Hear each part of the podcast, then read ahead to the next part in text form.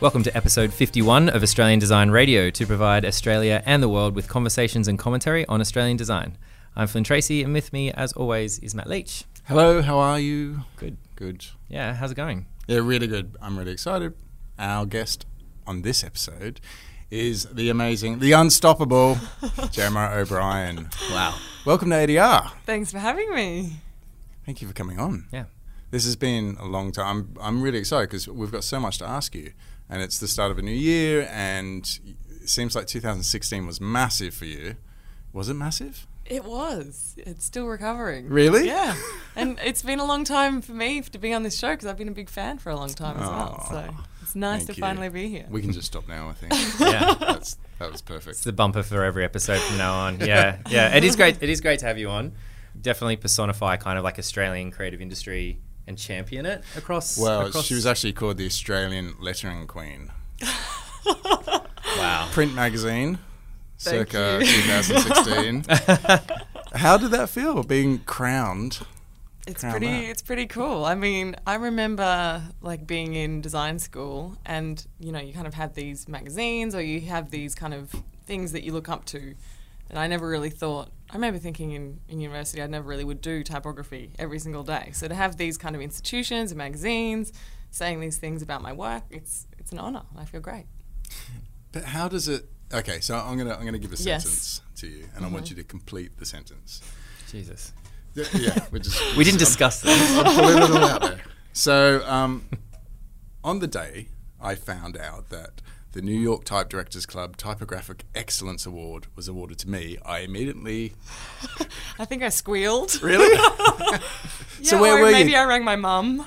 because that's huge. I mean, like as far as typography goes, that's kind of the biggest award, yeah. Yeah, definitely. And I mean, because I feel like typography is such a specific thing as well, it was Yeah. like, it wasn't just a general design award, but it was the people who know their shit were basically saying, like, yeah, you're in. so I was like, yes. So where were you? What happened? I feel like I was probably at my desk working Right. and I got the email. Another phone call. Actually, I feel like it might have gone to my junk mail, and I saw other people announce that they got in, and I was kind of disappointed. And then a week later, it was like, "Oh, Gemma, we didn't hear back from you." Wow. Yeah. so it was even better because I was like, "Oh, obviously I didn't get in," and then boom. Just need to work harder. Yeah. no, it was really awesome. So what happens in that case? So they they nominate a whole bunch of people, and then what you go over there for an award. So, so there's a few. Like the Type Directors Club is similar to you know AGDA Awards, where you submit a project from the previous year. Um, then you know other ones like ADC and print, it's more like your whole body of work. Yeah. So with the Type Directors Club one, I remember thinking like for a while I'd wanted to enter, but with most competitions you have to pay the fees, Yep. and it was like you know when is the right time or when's the right project even as well. And so yeah, I put in the time and put in the entries, and then it was probably like a month later that I found out, and yeah, it was awesome. That's amazing. We we talk about you know you talked about being at school Mm. and um, and I want to ask you what I mean what type of student were you? Were you a good student or Um, in some ways, I was very much like super nerd, right? and you know would always get really into projects and give 150%. But then on the other side of it, I would often hand in things late. So it was kind of like I put all these extra energy into it, but it's still you know two weeks late. So some tutors were okay with it if the quality of the work is really good, and then a few others were like no. Sticklers for the Yeah. rules. Yeah, yeah. Cool. Did But, did you um, have a worse subject? Um, I actually switched. So I went to COFA and I did graphics, environments, and I think object design. And then about halfway through, I swi- switched to textile design. I really was interested in doing like patterns. And my textile design teacher didn't like the fact that I had things in late. I hope she's not listening right now. but um, So that was in 2008 though, yeah. Yeah. So that's eight years. So just the context of COFA as well. COFA is Yeah. really interesting in that it's kind of like a, it's almost like a generalist course. Yeah. So like skipping skipping majors isn't anything that is necessarily um, like it's it's quite common there. yeah, Right. yeah. And it's, it Um, is quite 'cause you get to try a little yeah, bit you- of It's kind of like a sampler. Yeah. I feel like if you're not really focused or if you don't find what your thing is, you can kind of come out of it feeling a little bit lost. Whereas if you're Mm. really like, this is my thing and I'm going to shape everything to fit within that, then you're probably, it's a good class. But I think it might have. Ch- who knows? It's probably changed since when I was there. Yeah. Were you at Were you at the Paddington Yeah. side as well? Yeah. Cool. So you got the good years. Yes. Yeah. I think my sister was there. and She was there for the first year, studying in Paddington, just doing whatever she wanted, killing it, Yeah. loving it. And then they went, "Oh, you're over at Kensington Main now," campus. and she was just shut it down. Yeah. But you didn't start there, did you? You started in No. Brisbane. yeah, I started in Brisbane, so I did law school for half. No, for one year. I've got so many questions about this. Why? Why? now? Why law? Well, I think I felt pressure from my school, to be honest, to do like a smart career because I got good grades in high school, Yeah. super nerd in high school. Never from my parents. My parents were like, you know, do whatever. But I remember thinking, oh, I should do a smart career. I did legal studies in high school. I thought this is good. Quite enjoyed it. Yeah. Yeah, and then just got through maybe three quarters of the first year at uh, UQ, which is like UNSW in Queensland, and just was like, oh my god, I can't be a lawyer. I think it was like the moment when I realized that what you study is then what you do in your life. Like it wasn't just another class at school. It was like this is what you're going to be Yeah. now. There is So- there is that moment where you go, ooh, what, Yeah, like I just kind of made this decision, and now, ooh. So Yeah. Mm-hmm. so you were there in Brisbane and doing law, and then swapped to come to COFA to do art. Or I switched basically and did probably I think it was six months in uh, at QCA, which is also Queensland College of Art in Queensland. Then moved to Sydney. Mm-hmm. So it was all probably in the space of a two-year period, and I think I got a few credits from the law degree that were like my general subjects in the arts as well. Because they translate. Yeah, Yeah. exactly.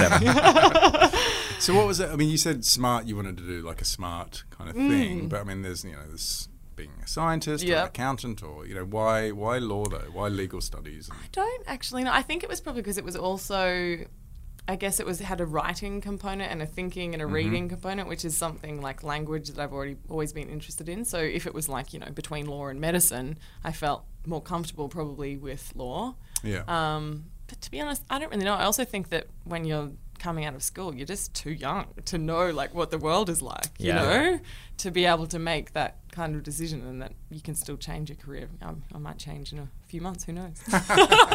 Do 2017 go back to the law career? Yeah. I did think about that, maybe specializing in like copyright or intellectual property, but I don't think Oh, so. wow. I, I imagine you've got quite a bit of experience in that now. Well, yes, I guess just from learning on the job, and Yeah. also, I mean, nowadays as well, if you Being think ripped about. off. Yes, Yeah. well, I mean, like I think it's probably more of a murky area Yeah. than it has been in the past to, Hmm. to be specializing in. So I'm gonna, maybe I'll just stick to design for now. we'll see what happens. So, but you so you've decided to go to art college, but Mm-hmm. where does the art kind of side come from? Because I mean, I think you know people talk about you being a typographer, a letterer, Mm. but you're an awesome illustrator as well. Like you, you can draw the hell out of anything. So I mean. Thank you. What was it called? Sp- this I'm going to get it completely wrong. Spew bags. Speed bag challenge, yeah. I mean, if anything, that really proved that you could draw Chuck Norris like no one else. Well, I think it was probably more. I mean, like the lettering didn't come into it, like into my idea of design until much later. And I probably chose design because I didn't want to go out and straight away just study art. So there's probably like a series of levels of Small meaning, decisions, but- yeah. exactly. But Yeah. so I, you know, I was always creative. I always drew like in school and when I was growing up. Had I dropped out of law school and studied art, maybe it would have been a different thing. But I feel like design was just a more, you know, perhaps money wise, a more reasonable alternative or business wise for whatever reason. And now I look back and I don't really regret that decision because I like the idea of kind of sitting in between art and design. yeah. But um, once the lettering and the typography interest came along, it was almost like, okay, I'm really passionate about this. I got really into it. And then that started to shape my path. And every time I would deviate and go more just into illustration or something that didn't involve type, I'd inevitably find myself coming back to it for whatever reason it was. And it's probably also the industries. Like she's the go-to type girl, and back in mm. whatever number of years ago that was, it wasn't typography wasn't as big as it, as it is now. So it was almost like a point of difference. And I probably just ran with that. Yeah, Yeah. absolutely. Yeah. I mean, I think that's great. I kind of linked to it a little bit before, but you know, it's eight years ago that you were at school, Yeah. essentially. But I think what, what I've only really realised maybe in the last week or two, uh, as you know, we knew you were coming on. I was like, oh, cool, and but you Googled me. Well, yeah, and, but just the whole um, You don't I mean, come up, you got to dig a lot. Yeah. It's re- it's really only four years that you've really been Yeah. focused on That's an amazing accomplishment. Which was surprising, yeah. It definitely, yeah, because when I think about when I really started to do the work that people know now, like the images that come up if you Google my name or the people that know my work, it really is only from the last three or four years when I started freelancing mm. or when I started with Jacky Winter Group. And that was probably the beginning of, yeah, but I think it was probably like building up to that moment. So it was like, I don't know, almost as, as though the work that I'd done was suddenly had come to fruition and all the projects, you know, with those years So do you think if together. Fuel, because obviously Fuel uh, went under, basically Yeah. Mm-hmm. bankrupt, which kind of forced your hand. So fuel, that's fuel, Uh, yeah, the VFX, VFX, or yeah. yeah, That's it. of course. which That was is a company now in Sydney owned that by folded. Animal Logic. So they've Oh no! yes, Animal Logic bought them, and I 'Cause you were worked for Animal first. Logic Yeah, as well. so weird. just like all my previous jobs, just bunching together. it's further proof that you're in the Matrix. uh, so, do you think if that hadn't happened, they hadn't gone bankrupt? Hmm. Do you think you would have still traveled the path that you've traveled? Yeah, it's hard to tell. It definitely was like a turning point where I had no other option but to go out on my own. Like I wasn't going to then look for another design job, another full time design job, because I had been, you know, freelancing on the side, doing the Yeah. nine to five, coming home and doing a few other things. And it was only probably about a month before that happened with Fuel that Jacky Winter had approached me because a big job had come through them and the art directors had mentioned me. So it was kind of like, let's do this job as a test and see what happens. So that was kind of an overlap. And I think it was just the right time. But So just jumping in on that. So you hmm. said, I just kind of want to know a little bit more like. Yeah. why, because most people most people might panic and think, well, I just lost my full time Oh, I job. panicked. Yeah, yeah, yeah, yeah, yeah. But you was- said you said obviously I'm not going to go get another full time job, and I just Okay, kind of want yeah. to dive into that. Like, why was that decision so easy for you to make? Well, I guess by that point, you know, I'd been at Fuel for probably maybe nine months. And prior to that, I had been at Animal Logic for just under a year. And in between freelancing, I did some stuff with Toby and Pete in their collective. So there was like I remember some of that. Yeah. probably like mm. two and a half years of not just focusing on illustration and lettering and typography, Hmm. where I was like feeling out what else was out there. So it was almost like I I knew what it was like to do that, and now I thought, okay, well, this is the opportunity. But yeah, I definitely panicked. There was panic. it wasn't like some smooth sailing. I think I even actually went back to selling flowers at the markets because I was Really? worried that I wouldn't have money. Yeah. Cool. Ah, it's all Yeah. making sense. so, so if like Uber Eats was around back then, yes. you could have been driving. exactly. Yeah. Okay. funny. Yeah. So Yeah. okay, hold on. Are we? Is that kind of hinting at you know because you do use a lot of botanicals in Yeah. your Well, I think it's probably a, coincidence in that when I decided, when I was studying, I sold flowers in the markets Yeah. as like a part time job. Then I stopped when I started working full time. Then I came back. So it's probably like a love of flowers and Yeah. botanicals and an excellent part time job when you're fearful that the work isn't going to come in. Yeah. So that's the amazing thing, and I think that so four years, and you've you've done all this, and I think the other thing is just how much your work has has changed, because you always seem to be like kind of at the forefront or, or leading uh, the the kind of charge or the trend. I guess it's called a trend afterwards, but. Yeah. Uh, and, I, and I think back to some early work that I saw of yours, which was you know blackboard work Yeah, and, yeah, and all that kind of stuff, and Yeah. that was like, I mean, that was four years ago. Yeah. And then you've kind of moved into the kind of hand lettering and, and into calligraphy, I guess, and then the big kind of type work. Mm-hmm. Yeah. I mean, almost every year you've kind of been like, bang, new thing. This Yeah. is what I'm doing. So what's 2017? Oh my god, this is I've been thinking about this because Really? 2016 was definitely So the year of the mural. Is it Like, a conscious Yeah. thing that you think about this? I- I guess like it is partially conscious. It, it happened like if you mentioned the chalk trend and a lot of the work. I think it was like a process of realizing, okay, I'm doing this work and I'm getting paid for it and it's good, but it's not unique to me. It was kind of like a lot of it was driven by art directors saying this is what I want to do. So it was Yeah. almost like the calligraphy thing was like actually I want to do this. I want to try something new. So it was like every time I would experiment, then that would create either a new style or a new technique for me. Then like commercial jobs would be like, oh, now we want this, and so it was like went into this cycle of Right. like, okay, experiment, new, out there, recycled, Right. everywhere. It's happening now. Like I need something new, which yeah, And people want the thing that you did for, hey, can you do exactly what you did for them, but for us? Yes. And then I guess suddenly you like- become the mural girl. Yeah, but and it wasn't necessarily only me. It was almost like a worldwide trend or Sure. whatever the thing that people are latching onto, and there might be different people around the world doing all doing murals, but it's completely a unique style. Yeah. But it's just whatever the industry is latching onto at that time. So I don't know what 2017 is going to be the defining thing, but it, I'm definitely constantly trying to push it without it having to always be like, well, scrap that, because I think it all kind of has value and builds up. But yeah. I mean, I guess some of your latest stuff though has been um, temporary, mm-hmm. which Yep. is really interesting. I'm a massive fan of Goldsworthy, Mm-hmm. um, and just that whole idea of building something that doesn't last. Yeah. What attracts you to that? Well, I always had this like feeling, especially with um, creating artworks, and then people would say, "Oh, do you do prints?"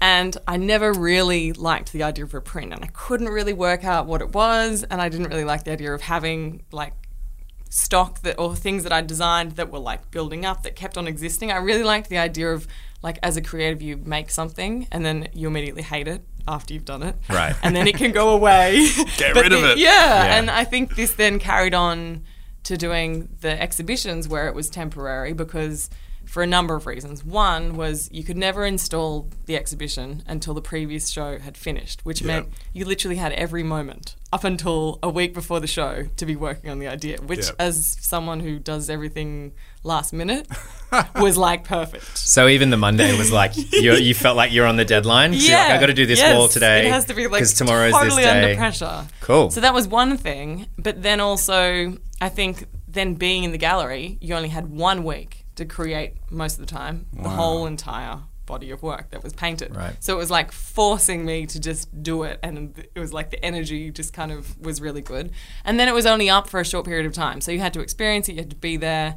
I didn't really like the idea that it had to be bought. I don't know. I just, you know. So what's the goal of an exhibition like that? Like, is there a commercial side of it, or is it just an artistic? Who pays for the Well, space? it depends on different. We're just promoting China. Heights? No, no. I mean, like in some China Heights. instances, obviously, like with that show, I did have pieces that could be bought as well. So Oh, okay. it's not Yeah. necessarily always only the installation component, but that's just what Right. really appeals to me. And I think initially that was probably because if I remembered being a kid and going to the art gallery, I always loved the installations. Like it was always Yeah. about you know, walking into a room that was fully immersive. And I just always remembered those experiences more than an iconic artwork that was a painting. Yep. And so I Yeah. think that probably was part of the appeal of it has to be something that you go along to and maybe you remember like, oh, we went to Gemma O'Brien's show, it was up for a month or it was up for a week And and we gone. were there and then but you still remember Yeah. it. You still remember the experience of going to it and whether or not that's got anything to do with the fact that we experience everything digitally Mm. or not, I think it probably all ties in.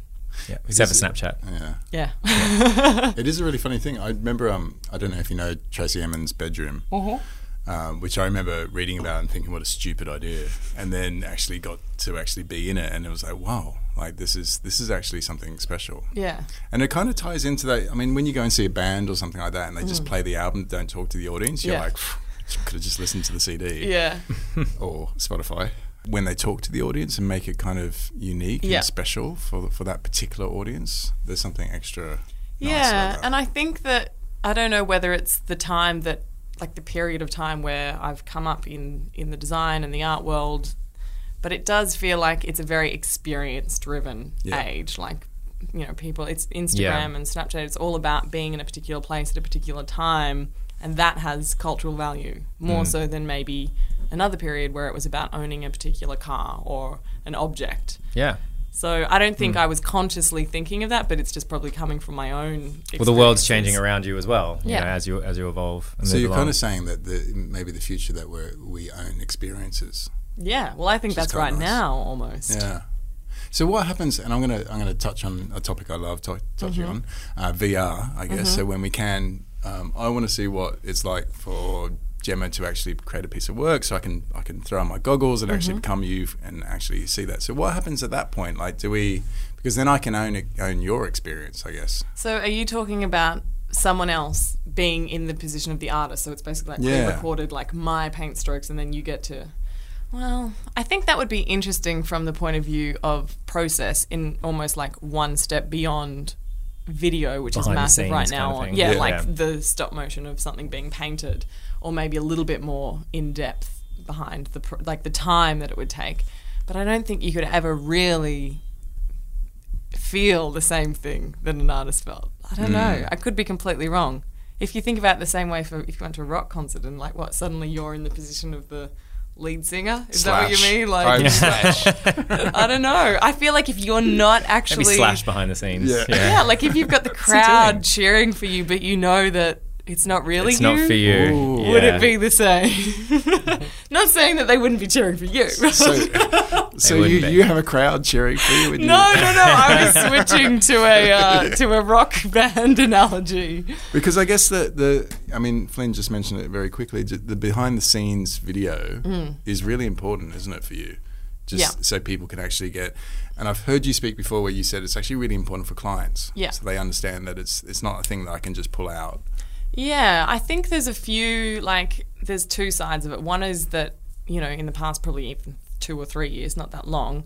This behind the scenes video has become really popular for a few reasons. Like, if you think of Seb Lester, the calligrapher, he's got like a mm. million followers on Instagram. People just like, enjoy watching a Yeah. human creating something perfectly. Something quite meditative about Exactly. it. So, yeah. And so I think there is an appeal, but then I also think there is like a you can commercialize that process and you can orchestrate the behind the scenes in a way that, you know, good advertisers know that that appeals and you can kind of, you know, you can see it in lots of ads. It's like we're not just going to show you this car, we're going to show you this real person who's a Scientist Yeah. looking at the wheels and or has an iPad out, but like a futuristic looking or iPad. Even I yeah. think there's an ad out at the moment where they have real people come and their real reactions. So right.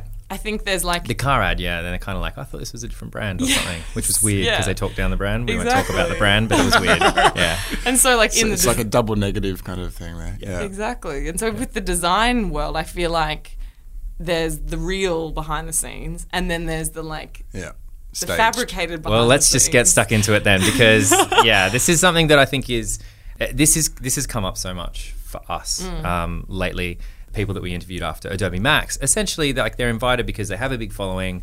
People within their community are interested in Mm-hmm. following them. I think if they had five followers, it would be hard to justify flying them around the world and getting them them to do something, regardless of how good it is. Mm-hmm. So we've spoken to a couple of people, and across the board, everyone's kind of like, it's it's a necessary evil almost. Yeah.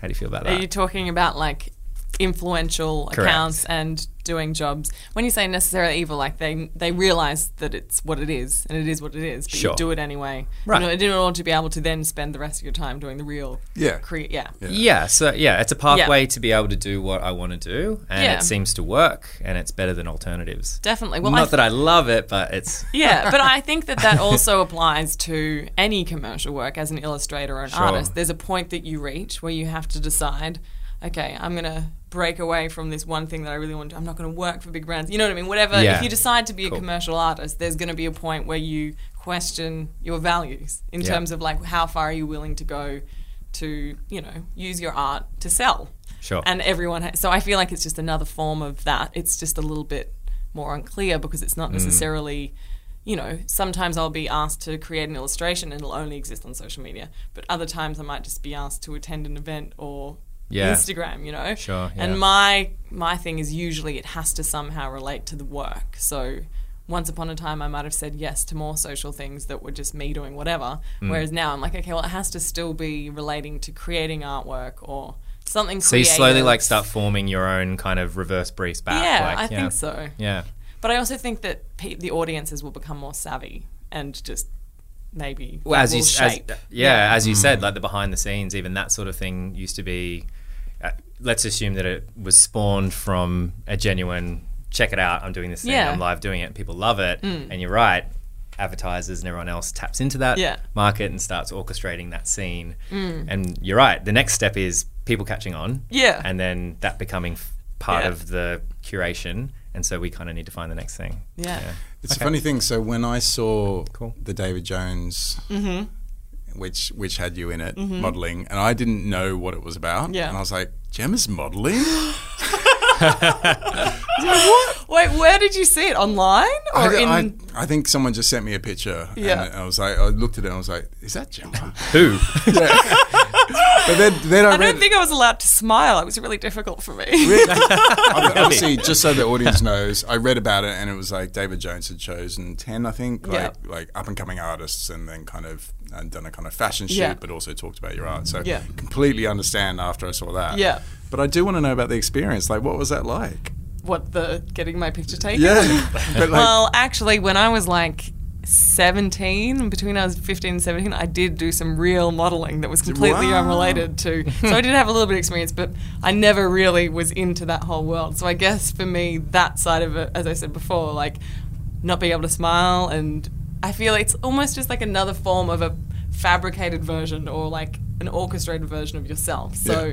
I mean, that campaign, it was, you know, as you saw when it kind of rolled out, was different people and it was linked to the work. But Hmm. I always just kind of get a bit awkward now. I feel like if it's not really like me as I am, I just feel a little bit embarrassed. But, yeah, okay. yeah. Yeah, because I can imagine it's not all, like you couldn't possibly communicate everything. It's kind of like, hey, Yeah. here's the thing. Here's what we're gonna do. Here's Yeah. what your side. Here's kind of what we do, and then you get there, and they could just change the table. Yeah. And, And, you're I like, guess it's well, also. I mean, my options are storm off or stand here and awkwardly try to fake a smile.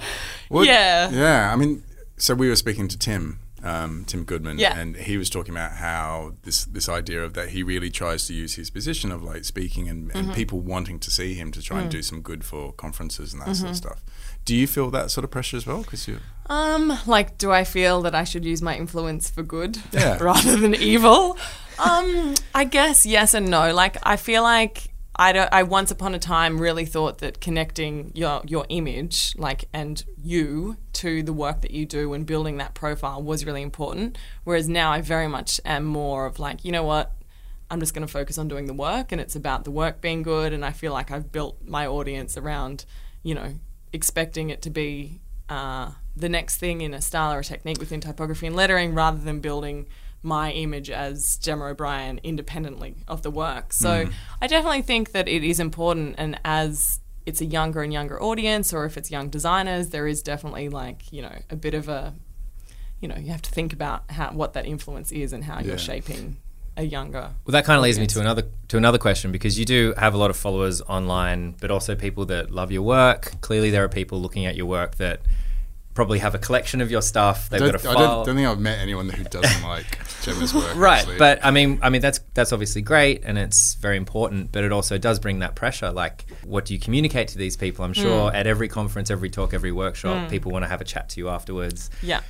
they're asking you the kind of common questions that we won't kind of Yeah. talk about now but like what's that like like a bit of pressure to Yeah. be looked up to Well, I think it's like online, it's completely different to real life. Like, whenever someone comes up to me after a talk and asks me a question and tells me a story, it's an instant, like, I feel very, like, emotionally connected, or like I feel, like, very happy, or feel very honored, or I realize that this is real people who I'm having impact. I've had, you know, kids come and come up to me and they're like, I came to your workshop when I was 17 and now I'm studying design. So I'm like, Awesome. it's real stories and i think that's really great i feel like it's a bit harder online to have that feeling i feel quite disconnected from right instagram audiences and i also feel like just because there's a big group of people saying oh my god we really like this that doesn't necessarily mean that it's good do you know what i mean like because yes. i know of other artists whose work i don't think is very good no i'm not going to mention any names and i actually can't think of anyone specifically but or it doesn't even have to be an artist or it could be just a public figure and they've got a mm. huge audience Yeah. but that doesn't mean that what they're saying or what they're doing or what they're creating is good. So I feel like it's a it's an amazing thing when it's like these real experiences of people coming to workshops and advancing Yeah. their skills. But the online component of what does this equate to anything really? so that I'm online still- stock is just not very valuable really No, no, no, that's not true. Don't No, think I that's exactly No, what I do she's think it's valuable, and I do think that you can't ignore like a social media audience. But I, def- Sure. I don't think that is any indicator of the work being good. right Yeah. okay within Yeah. a particular like specialized industry. And I think, yeah. And it must get weird, like, you know, you get 10 likes and you're like, that obviously does something to your ego, and 20 likes, oh my God, and then, then 100 likes, and then, you know, 100,000 likes, and then it's kind of like, oh my God. Like, at that point, you must go, hold on, this is not, there's, there's, Mm. there's different levels here. Yeah, and I mean there have been times where I posted something where it's not necessarily my work, or it's it's like maybe a picture of a really simple but beautiful font in a book, right? And I'm like, this is beautiful, but this is something I wouldn't. Rep-. And not many people like it, and I almost like get annoyed. I'm like, no, this is good. But then I also think, well, you build an audience based on knowing Yeah. what they respond to, and I mean, like, if you think of all those trends that we talked about, like the mural thing or anything, calligraphy. It's almost like a feedback mechanism. Like you create something, you see what people think, and then it can mm. shape what you do from there. Mm. I think it's a, I don't know, it's, I find it very interesting. Like I don't hate the fact, I don't think it's meaningless to have a big audience, but I Sure. think it's important to question, you know, how does that relate to the work itself and that sort of thing. Hmm. So can I take you back based on that, just and also what we talked about a little bit before, and you said you don't like this kind of idea of like creating stuff, merchandise, mm-hmm. yeah. Mm-hmm. But most people in your position would be starting to look at like how can I monetize, or you know, I've got a big audience, I've got people who really who are really engaged. How can mm. I like um, build a passive income or something? That doesn't appeal to you. I've heard the word passive income mentioned, mentioned to me for a few times, and I don't, I don't know. I'm not completely opposed to it, but I think that I know what I like in terms of my process, and I like. At the moment, I see advertising work as the thing that funds the things that I Yeah. want to be creating, or the things that maybe you would never really have a budget to do, or these side projects.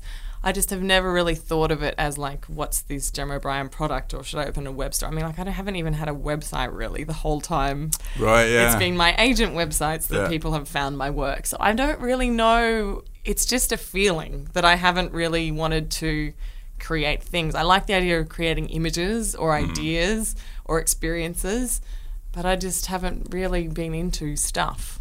Mm. And maybe there'll become a point where I'll have to be more realistic about saving money, and I'll be like, you know what, I'm gonna Hmm. open a web store. but yeah, I don't know. I don't know exactly what it is. Can we chat a little Gemma bit about O'Brien tea towels. That's that's what I'm looking for. No. oven mitts? Oven mitts? Yeah, it's got to be. Australiana, right? So it's got to be like Ah, the cover for your Hills Hoist or Oh, Oh, bar- that's a bar- good one. barbecue kind of the barbecue apron. Yeah, nice. Yeah, Gemma O'Brien. Did you plan that? No, I swear to God, I Oh did. We've, my we've just, we've just and I'm really proud of myself because I love how punny a lot of your work is. So That's I'm amazing. done. I'm done, guys. Well, no, we just found I our, our can't go. title. I can't go higher than this. Gemma O'Brien. Um, wow. That was good. I'm really proud of myself. Um, nothing else speaking of side projects, Yeah. because you Oh. mentioned kind of commercial work um, funding, funding And, side projects. and you've spoken in the past about this idea of that you're not at the point where you can say, "Sorry, I'm working on a personal project" to to a co- commercial client. Yeah, Are I you feel. there now? Well, I feel like because I travel so much and with conferences, it's, I feel like conferences, art projects, or exhibitions kind of are all bulked together in this. I'm not doing the commercial work. So there have been like scheduling things where I've turned down commercial work. But I'm not like at the point of like Stefan Sagmeister, I'm going on a, you know, taking a year six- off. six and, months Yeah, yeah. yeah, I'm not at that point yet. So yeah. But Is I also actually you- I, I do like the balance of having some commercial work because I think it forces me to have more structure and Right. in the other work that I do because I feel like it's too easy just to spend forever and have no real limits if you're creating something just for yourself. get or- kind of out of control, right? Yeah. Look back and think, wow, I haven't taken a break in so long. Yeah. Well, Matt and I were discussing that kind of idea of work life balance and do you ever sleep because it looks like you're doing stuff so much, Yeah. um, which is which is a common question. I was sort of saying, well, I from your Instagram and the discussions we've had over the last little bit of time organizing this. I'd noticed that you took like a week off in, in the Bahamas, and I'm like, I think she's got this. I think she's got it locked down. And- so we and were I kind I of was having on a a debate. ship that you- had no reception. yeah. And I How think, I think- perfect is that? I think before the Adobe Max, after AIGA, you went to uh, Cuba. Yes, yeah. So, so is that that how you run things? Like, um, do something, take some time off. Yes, well, definitely. I mean, the majority of the time, if I'm going overseas for a conference or a workshop or a mural, I do feel like I need to take advantage of the opportunity of being so far away from Australia that, you know, I should have a little bit of a holiday. So, but I also feel like there's no, like, it's no different when I'm traveling. I'm usually working. When I'm here, I'm usually working. So if I can fit in a holiday for a few days whenever it fits, then that's just the freelance lifestyle, you know? Right. So, yeah, it's not something that's super planned, but it's definitely probably more work and less holiday. But I think I've gotten better. kind of take it where you can get it. You're kind of like, well, I'm going to be here Yeah, anyway. Maybe I'll come back a couple days later. exactly. Go two hours and I'll be somewhere Yeah. I've never been before. Come Yeah. back on someone else's dime, maybe. Yeah. Yeah. Yeah. Exactly. It's quite cool. How much did you travel in 2016? Because it seemed. Oh my God, it seemed so like you were much. constantly on the go. Yeah, I feel like at least every month there was probably a Wow. week or two weeks, and then bigger blocks in between. So it's probably my biggest travel year. Is that something you want to keep doing? Um, I definitely don't think I would keep doing it forever, but at the same time, I feel like at this point in my career, it's like a perfect opportunity because I still feel like even though lots of people know my work, especially in Australia, many times I'll go to America and I'll do a talk and people are like, "Oh my god, this is the first time I've heard about your work." So it's still for me, I feel like it's like you write the book and then you go on the book tour, and I feel like when I travel, it's like going on a book tour and Right. Yeah. you know, yeah, it's kind of the promotional side of, you know, and then I get back here and I'll spend more time in the studio. So, yeah. So, so when you get back into the studio, Mm. what's your week look like then? Are you? Do, is, Um, is there like a lot of times like must see boyfriend, must go for a walk, must do this? no, like- it's ve- not very structured. Really? I'm very, I'm not, uh, yeah, I'm not like a 7 till 8 a.m., this 9 till 2, whatever. It's very much like I know when I work best and it's usually at night. So, Right. probably the majority of the actual work is done between maybe 4 in the afternoon and 2 in the morning. Then I'll like sleep in, probably get. I sleep more than I used to. When you said, Do I ever sleep? I definitely didn't used to sleep. I don't know how I did it, but now I'm more of a six to eight hours kind of person. Um, then during the day, I'll usually do some emails in the morning, go outside, go for a bike ride, go for a swim, and then lock into the night working periods. It seems to be the freelance model, right? Because you got other freelance friends. Other people do this, right? I'm the only Yeah. one. But I can't do it. I'm so I'm a morning person. Ah, that's So- the dim. Yeah, and Yeah. with with kids, I'm Matt waking up- messages me at like nine o'clock in the morning. I'm like, dude, Oh man, I'm asleep. I got up at four this morning. So Wait, no, no, that's I'm- not a wake up. no, no, There no, no four in the morning. I'm just trying to get in front of the kids waking up. Yeah, so I'm Yeah. trying to get a couple of hours that are just like solid. Like, and I spoke to someone yesterday, and he said, "Oh no, I get up at 3. and I was like, "Okay, yeah, I need to need to do that." Maybe it's having kids though. I feel like if I Yeah. had kids, maybe I it feel would like be. the kids forces you to. Yeah. No, but I mean, we, we talked to Dan Stiles, and we've spoken to quite a few people who, who are night workers, Mm. and and I, ke- I keep on thinking, wow, I, I am so not like I get to like maybe eight, Yeah. and like I can't hold a conversation. So I don't know. How do you do it? Maybe it's just one Coffee? of. I, I used to have a lot of coffee, like even into the night, but now I just, if I'm on a roll or if I'm like have something to do, I'll just keep on going until I get tired. And I feel like during in the morning, I just take too long to get into it. Mm, Whereas at mm. night, my brain's probably a little bit more relaxed, and I find myself being res- less resistant to ideas. So. Okay. I'll like, Wow. yeah, I, I only realized this recently where it's like the later it gets, I'm like, yeah. And then the next day I might be like, oh, what was I thinking? But it still might look good. So, like, creatively, I feel like it's a good tool if I'm doing like drawing or coming up with ideas. Whereas daytime is like maybe emails or if I have to do a quote or think about something a little bit more rationally, then I'll do that during that day. Yeah, Are I'm you- certainly the opposite of that. The biggest trap I can fall into is starting to do the admin and emails and try to get them out of the way Yeah. in the morning. And then I'm like, well, I guess it's lunchtime. Yeah, Maybe I'll go to the pub. yeah. And then kind of come back and kind Yeah. of, lose a I'm- day that way. So I'm the opposite. same. I, Yeah. do- I, the days where I've kind of woken up and like, "Oh, I just need to do this admin stuff, and Mm. I put my effort into that, and then by the yeah, and then I'm done. Mm. So, I mean, how do you? I mean, because obviously you've got this big following.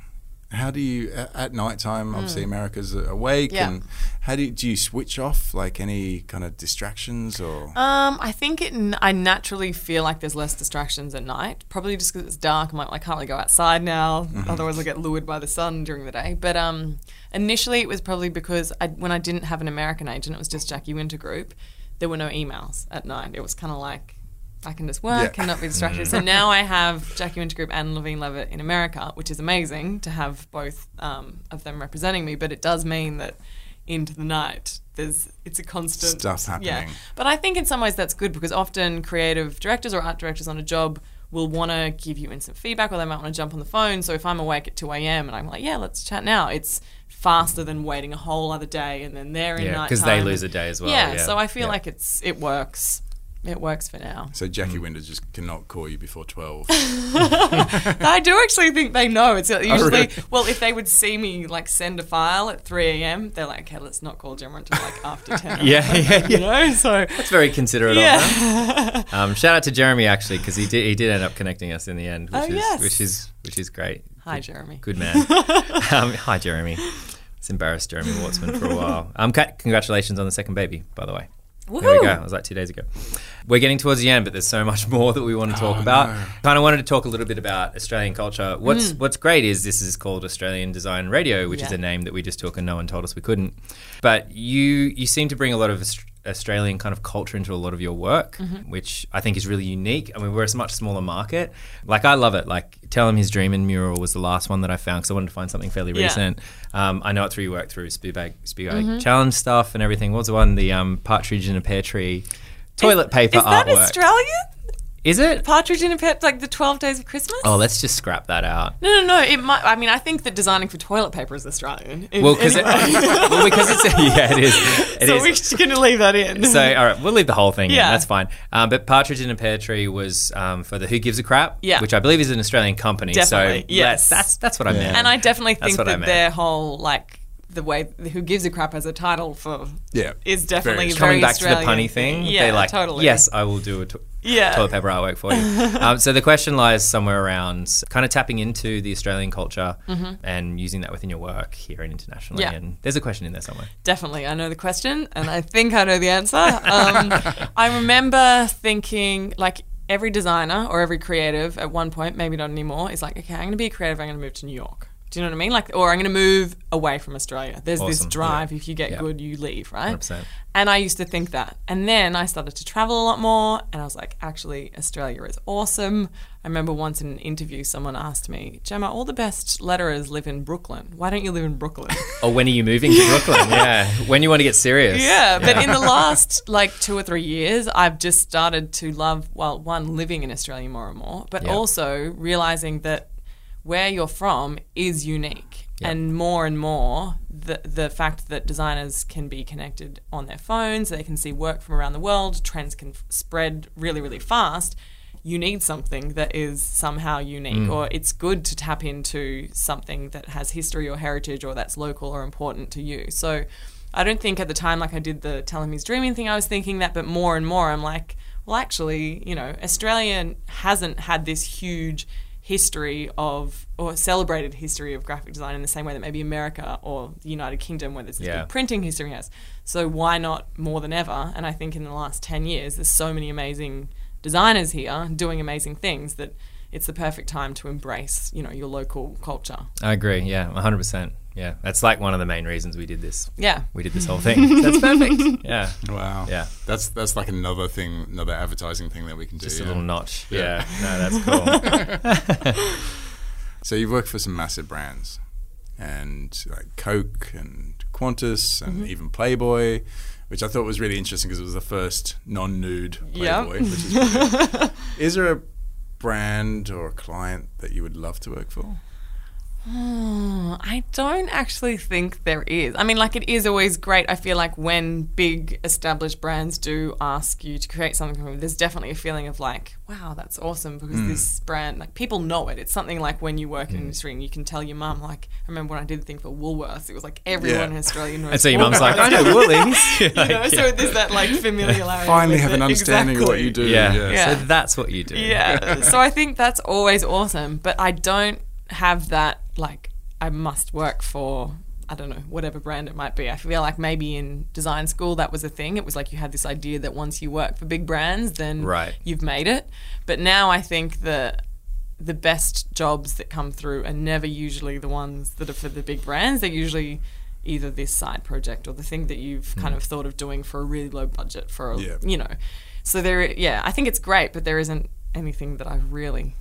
Do you have moments when you're doing personal work and you go, "Oh, actually, this would work really well for"? Oh yeah. Yeah. I've got like a few ideas where I'm like, this is really good, but I've got to wait because So you got if it's something in your pocket, like a safety? or I'm like, this would be great Yeah. for this brand, or you know what I mean. But I think it's always waiting for the right opportunity, and then also not just like giving that idea away. Yeah. you know. So hmm.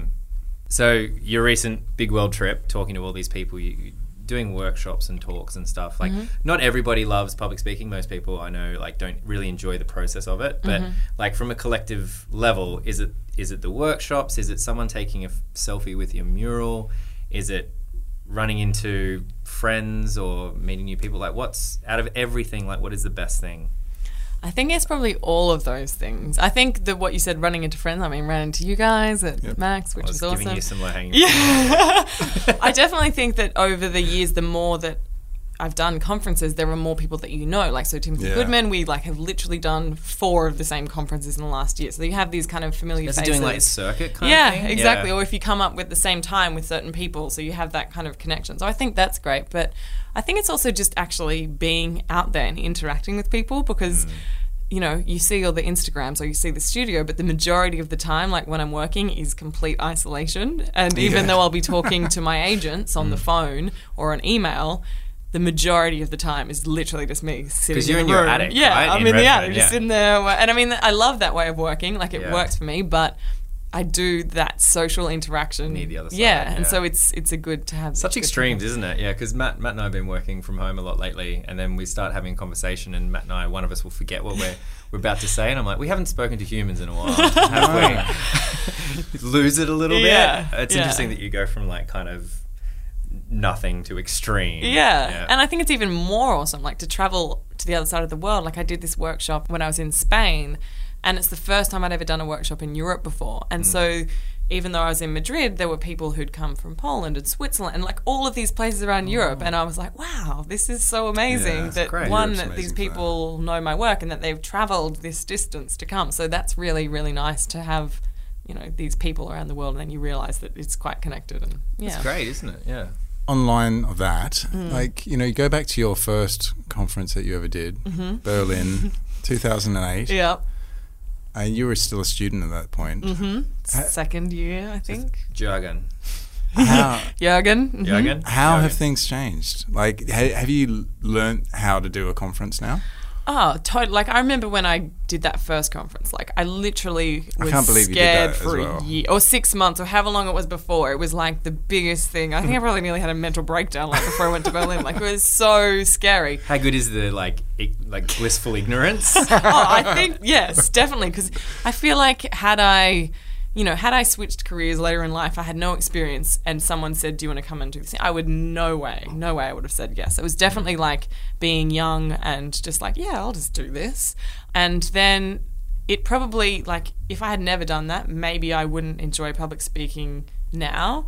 But so much has changed like since then, and there was a big period. I mean, as you were saying before, like the majority of the projects that people know or the work that is like known to be mine from is only from the last four, four years. So Yeah. between doing that conference and then finishing university, I remember just feeling like it was like I was a bit of a phony almost. Do you know what I mean? Like I knew what good work was and I hadn't done any work yet. And yet I was speaking at a design conference where I'd been to, you know, I'd been to semi permanent, I'd looked up to these people talking and I, I knew that I wasn't that person. So I feel like there was a big block of time where I wanted to actually like create mm. work and do all these things. So when the time I did actually come back and start doing speaking again, I actually felt like, okay, well, I'm telling my story and showing my work as opposed to being this. I think you got. 21-year-old, I think know? you got pushed out of the nest, and then you just had to fly, which most, which most students, most graduates, most designers never get until they've already made it. I think it just forced you to do things and figure it all out Yeah. a lot and, quicker. in fairness to you, you, you really knew your stuff. Like you, you, you knew the history and you were super passionate about it. And I think that rubs off on people as I think well. you, so- we began. Yeah, we began this by you talking about you being a nerd, but clearly Yeah. because you did know that stuff, and you obviously didn't need cliff notes or sheets to kind Yeah. of remind you because you did. You kind of lived and breathed it. Yeah, I think it also was like, um, you know, my interest was in typography, which is this very n- not I don't want to say nerdy, but it's very like much in history, and it's very much like if you do the wrong thing, you will be told by someone high up in the type world. You know what I mean? And it was like this rule based thing. So I felt Yeah. like, oh my god, I have to live up to this like. Big typographic, like I don't know what it was. It was in my head, but I mean, it is kind of a real thing. And then it took me a little while to realize that, well, that's just one aspect of working with typography. And I realized that I didn't want to be a type designer and suddenly that there's all these other aspects of working Yeah. with lettering. It doesn't have to be perfect. It doesn't have to be about fonts even. And it took me probably a little while to realize that as well and use that in my work. I think. So less about fonts, more about communication, right? Yeah. Like, yeah. I just really like the idea of um, the Art Directors Club of New York turning up and saying, "Sorry, Gemma, we didn't like that last piece. we, we have to take back the award." I feel like it's a real fear. how great would that? How great would that be? We'll start our own award system, but you rent the award, Ooh. oh. and we oh. take it back if your if your work drops. Oh my oh. god, that's so mean. So I had the award for a while, but then I, yeah, then I Oh lost my it. god. Yeah, God, that's a that's a real downward That's spiral harsh. though. There. pretty great. We'll make it happen. That takes us to the end of the episode, guys. Really? And I, and I should just point out because most of our episodes are fairly um, biographical, but we haven't really touched a lot on that simply because you did a really amazing talk at um, Adobe Max, uh, which was entitled "The Future of Typography is Human," where you kind of went through your history. And I think any listener should definitely go and check it out. It's about fifty-five minutes, and it's it's really worth watching. So because I thought it was a really good talk, and you also get to see. I mean, the amazing thing was all the work you showed was all your work. And like that just shows like the last four years. My God, I don't know how you've done it. But Flynn reckons there's two of you, or maybe six of you. We were joking about it a little bit before. I am a Gemini.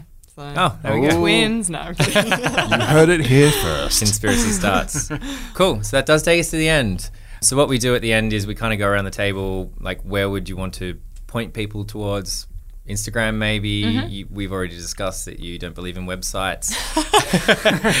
but yeah, Instagram. yeah, Instagram, Mrs. Eaves it 101. Mrs. Eaves? Yeah. Yeah. Oh, we didn't even talk about Mrs. Eaves. Oh well, Oh, that's okay. That's that. That's all on the uh, on the video Yes, anyway. So yeah. yeah, cool. Oh, you dive into the. Yeah, okay, cool. Yeah. Um, Matt? uh, Leechworth on Mr. Twitter. Not Mr. Matt. Not Mr. Matt. Mr. Matt 101. um, and you can follow me on everything at Flynn Tracy. Thanks for listening to the show. You can find this episode and more at ausdesignradio.com. And you can follow the show on Twitter, Instagram, and SoundCloud at AUS Design Radio. Thanks, Gemma. Thanks, Thanks Gemma. for having me.